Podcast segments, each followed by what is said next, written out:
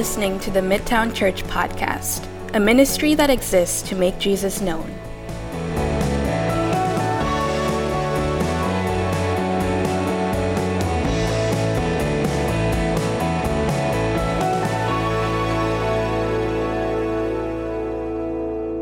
Nehemiah chapter 12. Nehemiah chapter 12. We're down the home, coming down the home stretch. Uh, two more weeks in the book of Nehemiah. Then we'll have a short Easter series called This is Love, which will take place Palm Sunday, Good Friday, and then Easter Sunday. And then we'll begin a, a series walking through the book of First Peter. Uh, that we're really looking forward to. And then uh, we're going to do a, a, series on the Ten Commandments, 10 weeks on the Ten Commandments in the summer. And uh, we're not quite sure what we're going to do in September, so be praying for us as, uh, as, we, as we consider, uh, consider that. let me pray together. We're looking at verses 27 to the end of the chapter, by the way, in Nehemiah 12. Let me, let me pray, and then we'll, we'll start walking through this text. Father, my heart is full. Uh, you, you, are such a good God, and uh, thank you for your abundant grace and blessing in all sense of those words grace and blessing. Um, we thank you for uh, your favor. We, we thank you for grace upon grace um, and the promise for more. Uh, I, I, thank you for this body and allowing us to do life and, and, and ministry together. Uh, I, I, I just want to say thank you. And uh, we thank you for your word, too. We, we thank you that we don't have to guess at this life. Uh, we, you've given us your word to, to guide and lead us, and not only your word, the, the Spirit who inspired the word in us. And so I thank you for this time. I thank you for the time in, in, in this text, especially. I think, I think it's so relevant to us today uh, in, light in, the, in light of the world and some of the tests that, that, that that this world brings. So lead our, lead our time, I pray, uh, for your glory. And I pray for these things in Jesus' name. Amen. Um, in, in 2016, you'll remember that in the uh, United States presidential race, Donald Trump, he ran in part on the promise that he would build a wall uh, build a wall uh, that would divide the United States, the southern border of the United States, with Mexico. That wall, over time, as you know, became a symbol of something so much bigger. Uh, it, it, it, divided a people. Uh, in more ways than one, because that's what walls do. They divide people physically, certainly. They divide people to try to keep people in or out, but that wall and the promise of it also divided a people philosophically, too. It divided people politically. The Berlin Wall did the same thing decades, decades before that. Uh, the Berlin Wall divided a city, it divided a people, but it became a symbol of something so much greater, too. Freedom on the West um, and socialist rule, Stalinist roots on the, on the east. There were shrines on, on the Berlin Wall in commemoration of those people who lost their lives trying to go from east to west. Over the last three months, we've talked a lot about walls. Uh, the wall of Jerusalem specifically, it too was a wall that not only offered protection for the people in Jerusalem, but it also served as a symbol of something so much bigger. It, it united a people that certainly took place, but it also served as a symbol to the people of God's goodness and God's favor and, and God's restoration and God's faithfulness to them. Um, this is Dedication Sunday. Uh, the walls have been rebuilt, the homes have been rebuilt, the gates have have been hung, and now it's to dedicate, time to dedicate this finished product. This dedication slash celebration probably should have happened earlier, but as you remember from last week, very few people lived in the city of Jerusalem because it had been destroyed, and so the city needed to be repopulated first, and that's, that's what Pat led us through last week. But now is the time to celebrate, and now is the time to dedicate. But before looking at the text, have you ever considered why we're so into moments like these? Celebrations and dedications and commemorations.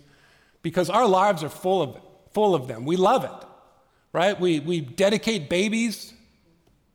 We have birthday parties. We celebrate. You're, you're not dead yet. You made it another year, so let's celebrate that. We, we do things like ribbon cutting ceremonies, and we have commissioning ceremonies and events. We commission people, we commission places. Uh, if the Canucks win the Stanley Cup ever, right, we'll have a parade. We'll, we'll, we'll riot and then we'll have a parade. It'll be, be that's what Vancouverites do. But why? Why do we do it? Why, why is this something that the world loves to do? Celebrate, dedicate, commemorate. You ever thought about it? Could it possibly be? Could it possibly be that it's woven into us?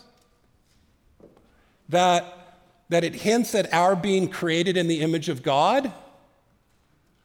The reason why I bring that up is because God is big on celebrations. He's big on dedications and commemorations. I, have talked about it before how in the Old Testament, God gives his people seven feasts that they are to observe every year, some of them seven days long.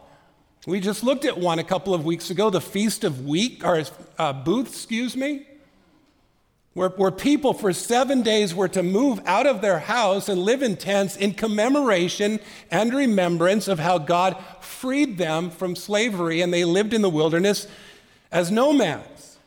So God is big on this. Sabbath keeping. Sabbath keeping was a weekly commemoration, uh, a time to remember. First of all, God's creation work that was now finished, but also later God's rescue of his people from, from slavery in Egypt. So God is big on this, but we see this throughout the Old Testament and other places too. Uh, it seems like anytime a big event happens in the Old Testament, especially, there's a renaming or a naming of something.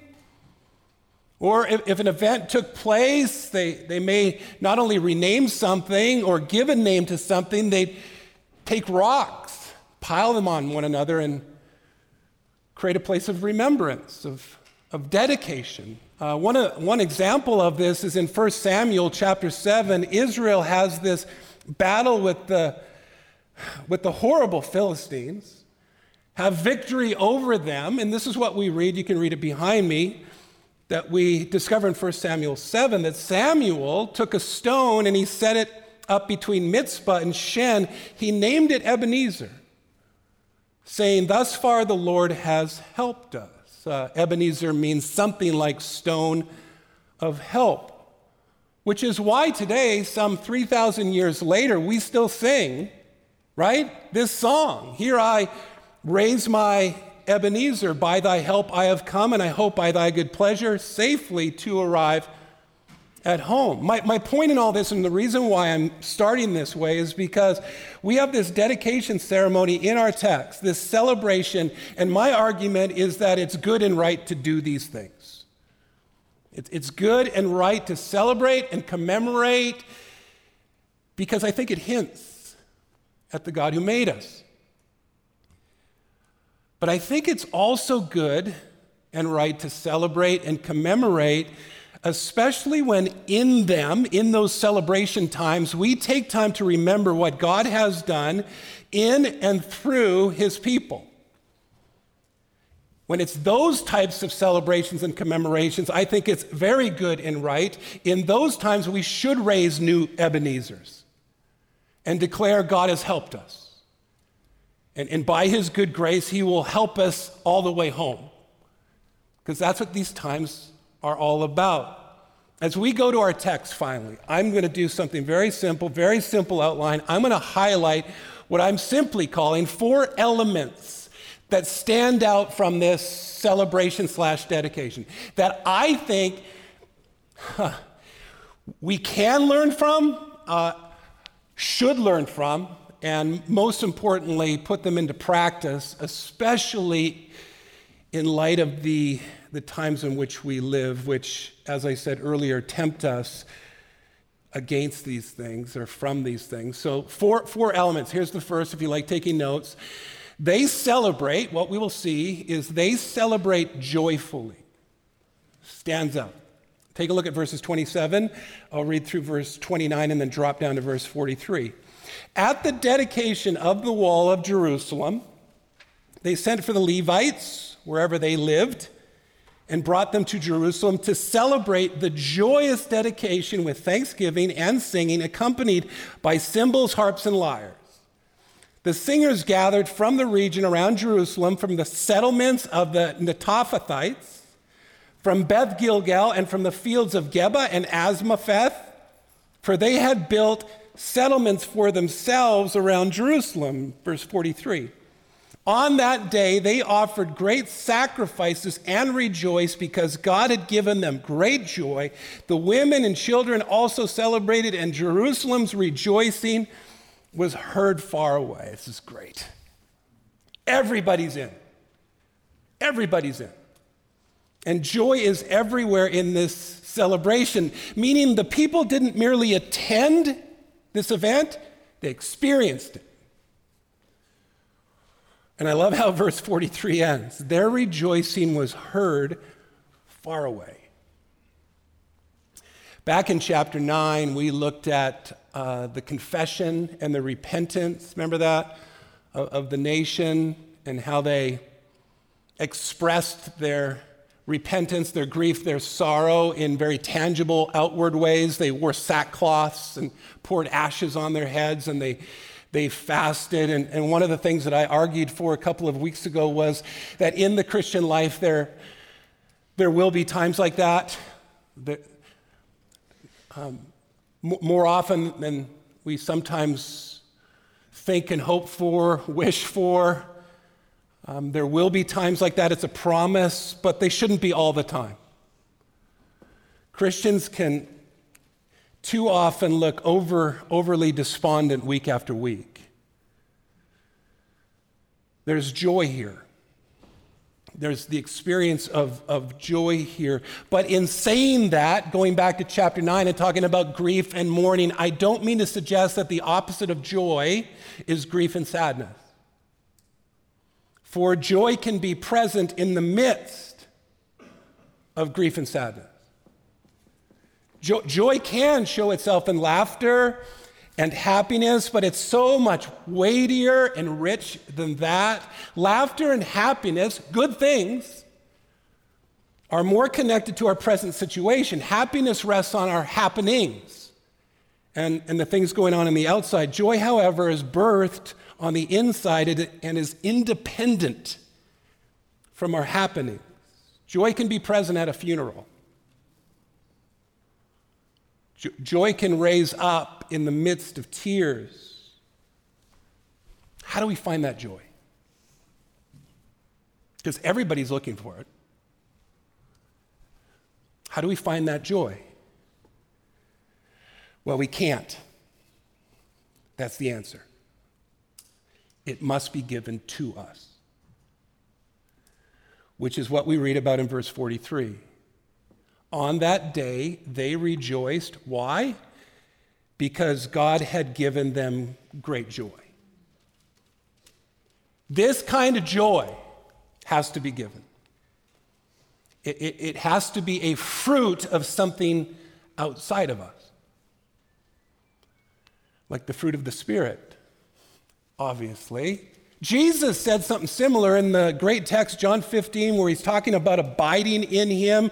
And Jesus says in, in, in verse 11 of John 15, I have told you these things so that my joy may be in you and that your joy may be complete. You see, there is a worldly joy, but then there is a, a divine joy as well. There's a joy, and then there's the joy of the Lord. That kind of joy is the kind of joy that gives us strength and can be present even when things stink, which they kind of have over the last couple of years. How is one given this joy? I mean, if it's given to us, if we can't find it, it has to be given to us. How, how, to, how is it given? Well, the, here's the answer the answer is by being right with God. That's the answer. No, nothing should bring us joy more than the joy of our salvation. Which is why angels rejoice more over the one sinner saved than the 99 who already are. Do you remember the repentance of David in Psalm 51? I, I took you there a couple of weeks ago.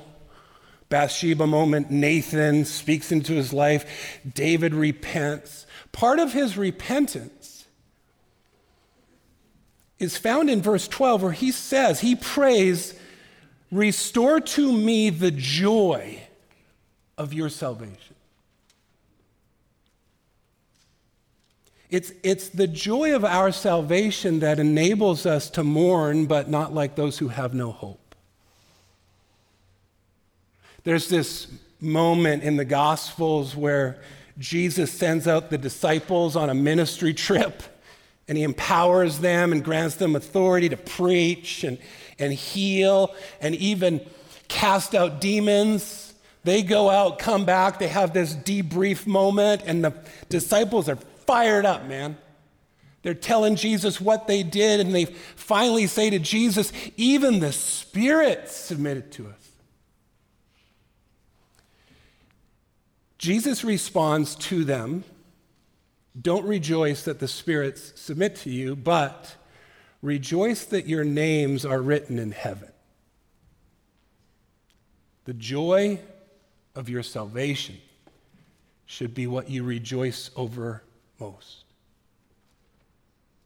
But going back to the text, here, here's maybe something you want to push back with, and that may be hey, Norm, they're, they're rejoicing over the rebuilding of the walls. They're, they're, they're full of joy because the walls have, have been raised. That, that's, why they're, that's why they're rejoicing. Uh, yes, uh, but not really. They, they were rejoicing more over what the walls symbolized. And what the walls symbolized, as I said earlier, was God's, God's goodness and his favor and his restoration and his salvation. Because remember, going all the way back to the beginning of this series, I talked about how the broken walls represented a broken people. Because the walls had been destroyed because of their sin and rebellion.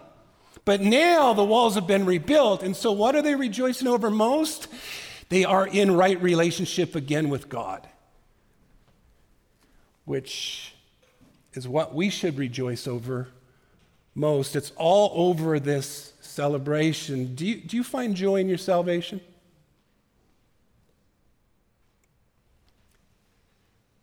Do you find joy in your salvation?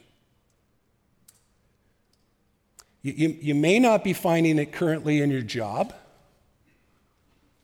or your marriage, or your status, your body. Bodies break down. But you can find joy in your salvation. Are you? Or, or are you looking for joy in so many other places? Before moving on, don't, don't miss that their joyous dedication, that's what it is referred to in verse 27, was accompanied by the playing of instruments, right? Lots of instruments, cymbals and lyres and harps and trumpets, and singing. And everybody's singing. It's fantastic. And, and Nehemiah brings in professional singers too. This is a worship gathering. Just, I love that. For the, the joy of the Lord should always lead to worship. Individually, personally, in our lives, day by day, when we gather, we should worship, enjoy. That's the first element. Second element that marked their celebration was purity. Take a look at verse 30. After the priests and Levites had purified themselves, they purified the people, the city gates, and the wall. Um, this is a really important verse in, in context, because what this verse reminds us of is that there is something far more important than the voices of the worshipers, and that's the hearts of the worshipers. In Jesus' ministry, of those who opposed Jesus, the religious leadership of the day, he said of them, They honor God with their lips, but their hearts are far from him. Go, going back to that repentance of Psalm 51, David, in that same prayer of repentance, asks that God create in him a clean heart. We, we see, Midtown, we can't truly, we can't truly celebrate, celebrate the things that God has done in and for us with hypocritical and unclean hearts. And, few things sap our joy more than unconfessed sin, more than practiced sin. It saps our joy. That was David's situation. Unconfessed, practiced sin. He confesses and said, God, give me my joy back, the joy of my salvation. Uh, in that same Psalm 51 repentance, you can read this behind me. David writes, You do not want a sacrifice or it would or I would give it. You are not pleased with a burnt offering. The sacrifice pleasing to God is a broken spirit. You will not despair a broken and humbled heart, God. Earlier in the book of Psalms, Psalm 24, the psalmist asks, Who may ascend the mountain of the Lord? Who may stand in his holy place? The one who has clean hands and a pure heart, there it is. Who has not appealed to what, it, what is false and who has not sworn deceitfully he will receive blessing from the Lord and righteousness from the God of his salvation. Uh, the purification process, ceremony that takes place in verse 30 would have been ritualistic, it would have been ceremonial, but it was meant to depict an inward reality too. Just like sackcloth and ashes and fasting on the outside is to depict that mourning and grief and confession and repentance on, on the inside. Um, sadly, over time, rituals like this were cover ups for uncleanness on the inside. That's why Jesus refers to the Pharisees as whitewashed tombs. You look great on the outside, but inside are dead, dead man's bones. Our, our purification process today doesn't come by way of ritual, or it comes by confession. Comes by confession and a faith filled response to the gracious, sin paying work of Jesus on the cross. John writes famously in 1 John 1 9 that if we confess our sins, he is faithful. God is faithful and just to forgive us our sins. Faithful because he said he would, and God is always good on what he says. And just because it would be an act of injustice on God's part to the work of Jesus on the cross to not forgive us our sins. So he's faithful and, and he's just. Here's, here's the reality of the Christian life we are to be people of lifelong confession and repentance. This is, this is why Jesus calls us to pray, forgive us our trespasses, as we forgive the trespasses against us. Along with asking for our daily provision, we are to pray, forgive us our trespasses. A question that some ask is if God forgives us, forgives us of our sin, past, present, and future, when we confess, then why do we need to repent again? Well, my response to that first is I agree with you. God does forgive us our sins, past, present, and future. Our record of debt has been erased. Colossians 2. It's been erased, past, present, and future. Ephesians 1 7, our trespasses there have been forgiven. That theology is correct. That's good theology. I agree with that theology. The problem is we don't have a relationship with a theology, we have a relationship with a person God in us, whom we can grieve and we can quench. See, there is a positional reality that comes in our relationship with God, but there is a relational reality too. We are a finished work in Christ. I agree with that. We are, we are new creations. His righteousness is ours, perfect righteousness ours now, and we are justified before God. We stand not just not guilty, we stand innocent before God now, positionally, in Christ. Praise God. This has been realized in us. And yet, we are works in progress too. We are finished work, but we're not finished work.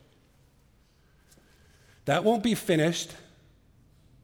The work that God began in us won't be finished until the day of Christ Jesus, Philippians 1 6.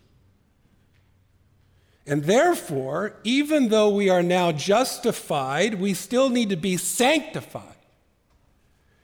And this needs to be applied to us. We need God to work in us as we work out. And part of that life, that work, is lifelong repentance outwardly as the Spirit reveals and convicts inwardly. This is why. This is why when Jesus writes to the seven churches in Revelation 2 and 3, that he calls five of the churches to repent.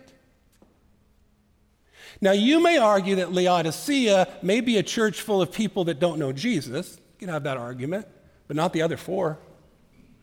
It's very clear. And he calls them to repentance. He calls us to. One of the things that I love and appreciate about our Sunday, Sunday gatherings is our corporate call to repentance and the assurance of our salvation that follows. I'm also committed to our weekly meal, this meal of remembrance, because in that meal, in that time of remembrance, there's an opportunity to examine ourselves. Is there a danger of these moment, moments becoming ritualistic? Well, of course. Going to church on a Sunday has a danger of becoming ritualistic. Some of you are following that ritual today, perhaps. Giving, singing, worship, prayer can all become rituals. But the call for us is not to stop the practice, but to check our hearts and to prepare ourselves. Element number one joy.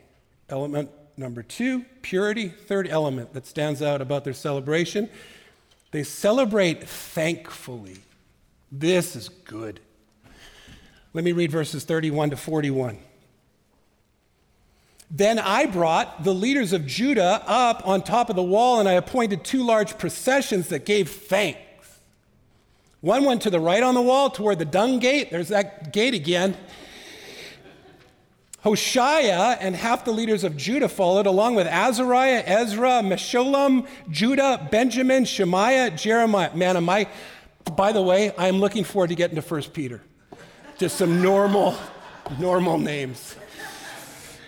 And some of the priest's sons with trumpets and Zechariah, son of Jonathan, son of Shemaiah, son of Mattaniah, son of Micaiah, son of Zachar, son of Asaph followed as well as his rel- rel- uh, relatives Shemaiah, Azarel, Milalai, Gil- Gilalai, uh, Maai, Nethanel, Judah, and Hanani with the musical instruments of David, the man of God. Ezra the scribe went in front of them. At the fountain gate, they climbed the steps of the city of David on the ascent of the wall and went above the house of David to the water gate on the east. The second Thanksgiving procession went to the to the left, and I followed it with half the people along the top of the wall, past the tower of the ovens to the broad wall, above the Ephraim gate, and by the old gate, the fish gate, the tower of Hananel, the tower of, of the hundred, to the sheep gate. They stopped at the gate of the guard.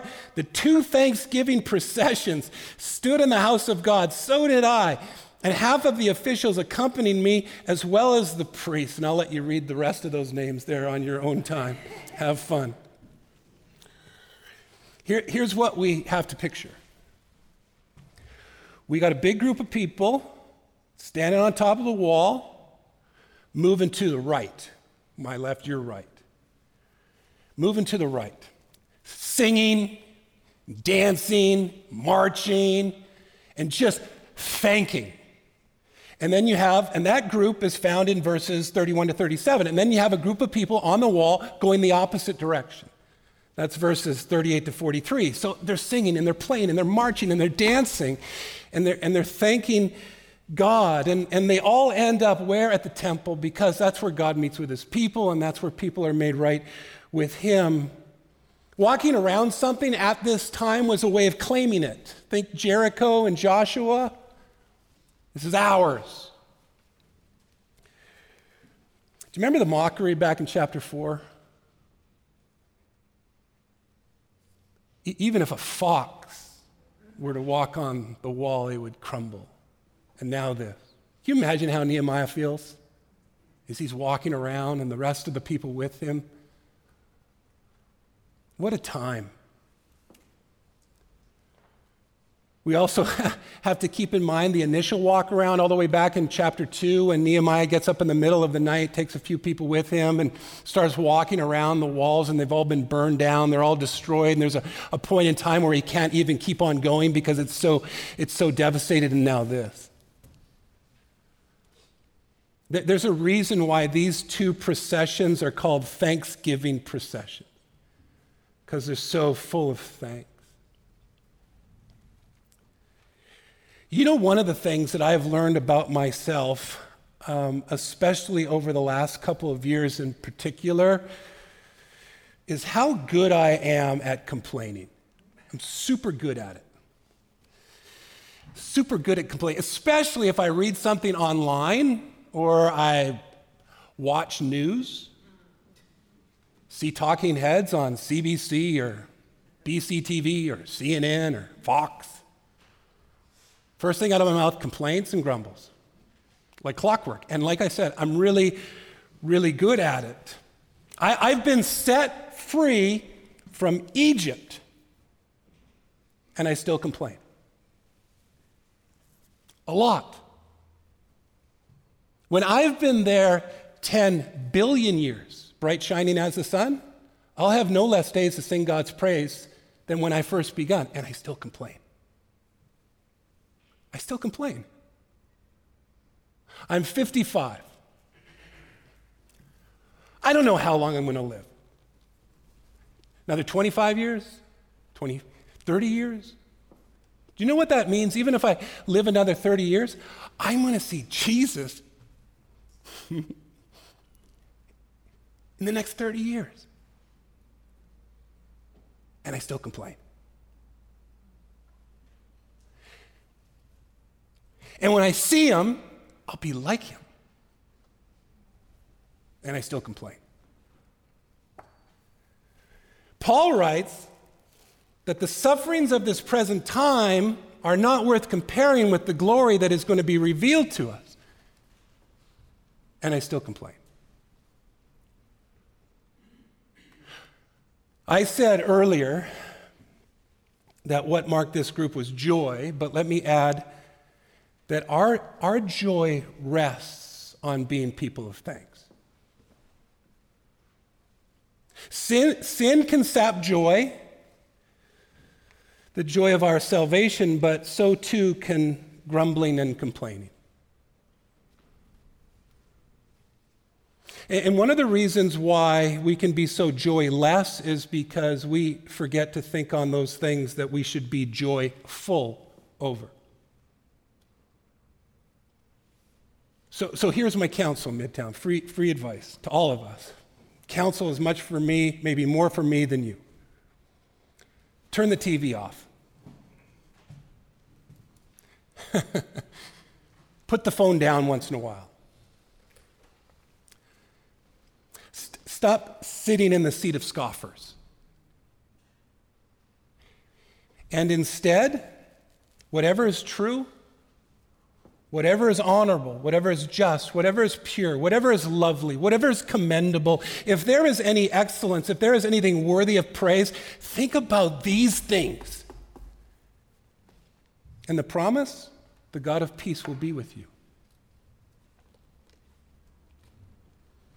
And, and, and complaining will be replaced with thanksgiving, and joy will follow. re- regardless of how bad it is out there. They celebrated joyfully, they celebrated purely, they celebrated thankfully, and last, as we put a bow on this, they celebrated generously. Verses 44 to 47. On that same day, men were placed in charge of the rooms that housed the supplies, contributions, first fruits, and tenths. The legally required portions for the priests and Levites were gathered from the village fields because Judah was grateful to the priests and Levites who were serving. They performed the service of their God and the service of purification along with the singers and gatekeepers as David and his son Solomon had prescribed. For long ago, in the days of David and Asaph, there were heads of the singers and songs of praise and thanksgiving to God. So in the days of Zerubbabel and Nehemiah, all Israel contributed the daily portions for the singers and gatekeepers. They also set aside daily portions for the Levites, and the Levites set aside daily portions for Aaron's descendants. So they celebrated with joy and purity and thanks, and now they celebrate with giving. Back in chapter 10, if you remember, they made that vow public, written, signed document. In that vow, one of the things they vowed was their ongoing support for the ministry of the temple. Quickly, just some things to notice about their giving, and then we'll go into a time of response. I want you to notice first that they gave responsively. They gave in light of what God had done. Our giving is to be the same. Uh, in, in calling the church to give in 2 Corinthians 8 9, Paul reminds them to give in light of Jesus who became poor so we could become rich. That's gospel giving. Give in response to what Jesus gave, and he gave it all so that we would inherit the heavenlies. Secondly, they gave legally there were legally required portions to be collected for the temple ministry. We don't like the word legal today as it's connected to our giving. I understand that. I get it. So let's not use the word legal. I'll use a different word. It's presumed that we will give. For Jesus in the Sermon on the Mount didn't say if you give, but when you give. Third, they gave cheerfully. The people in the region of Judah gave because they were grateful to the priests and Levites who were serving. Paul writes, going back again to that 2 Corinthians 8 and 9 text, the longest text in the, New, in the New Testament on the idea, the topic of giving. He says there, we shouldn't give reluctantly. We also shouldn't give under compulsion, for God loves a cheerful giver. When it comes to the topic of giving, two big rocks in the giving jar that, that the Bible speaks of. Number one, um, if you haven't given yourself to God, don't give. He doesn't want your money. That's why we say that every week here. Just keep it. He wants your heart. Secondly, if you can't give cheerfully, don't give. He, he doesn't want it. He wants you. He wants it in response to what He has done for you. They gave cheerfully. Fourth, they gave carefully. In verse 44, they placed men in charge of the rooms that house the offerings. This is a checks and balances thing. This is, this is like fir, uh, first century. This is 5 BC, 5th century BC. This is checks and balances. This is a security detail. Right? That, that's what this group is. We, we need to follow a similar pattern. Um, we don't have a storeroom here, we have a bank. But we have checks and balances. Um, the topic of money is one of those things in the church that money has to be dealt with well. We're going to talk about that at our members' meeting. You're a great giving church body. You're wonderful. You're wonderful. Um, and we'll talk about that, that more. And last, and I'll close with this they gave collectively.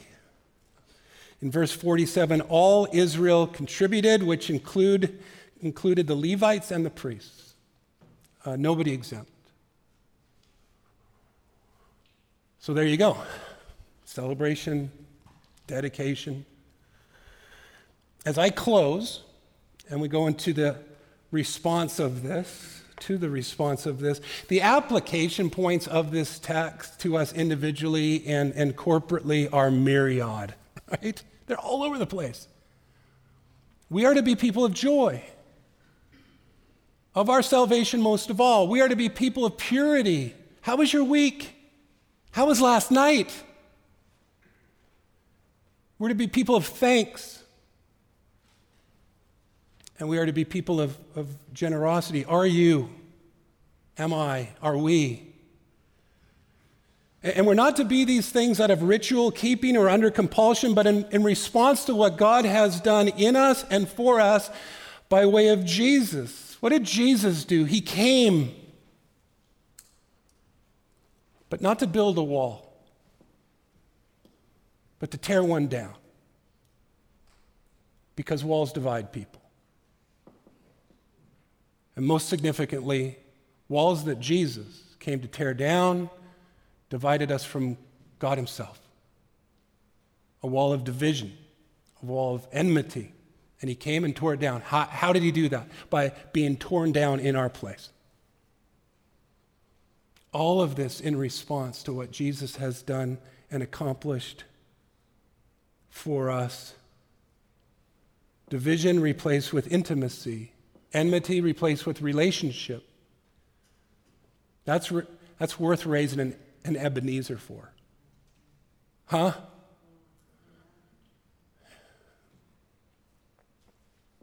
Would you rise as we respond, please? Pretty please. Let me pray as we go into this time. Father, now, as we respond to, to your word, I, I pray for a sweet time of ministry here. That we would do what you have called us to do in light of your word, that we would be guided by your spirit are there things that we have to put off, uh, that, that we need to run from? Uh, or are there things perhaps that we need to run to to make right or give ourselves to? Whatever it is, I pray for a sweet time of ministry and that Jesus, you, you would be um, worshiped and blessed in this time as we remember your work in our place. And I pray for these things, all these things in Jesus, your beautiful name. Amen.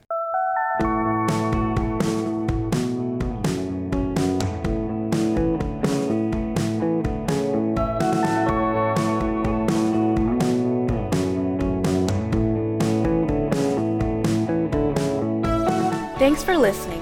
For more information about Midtown, please go to mtownchurch.ca.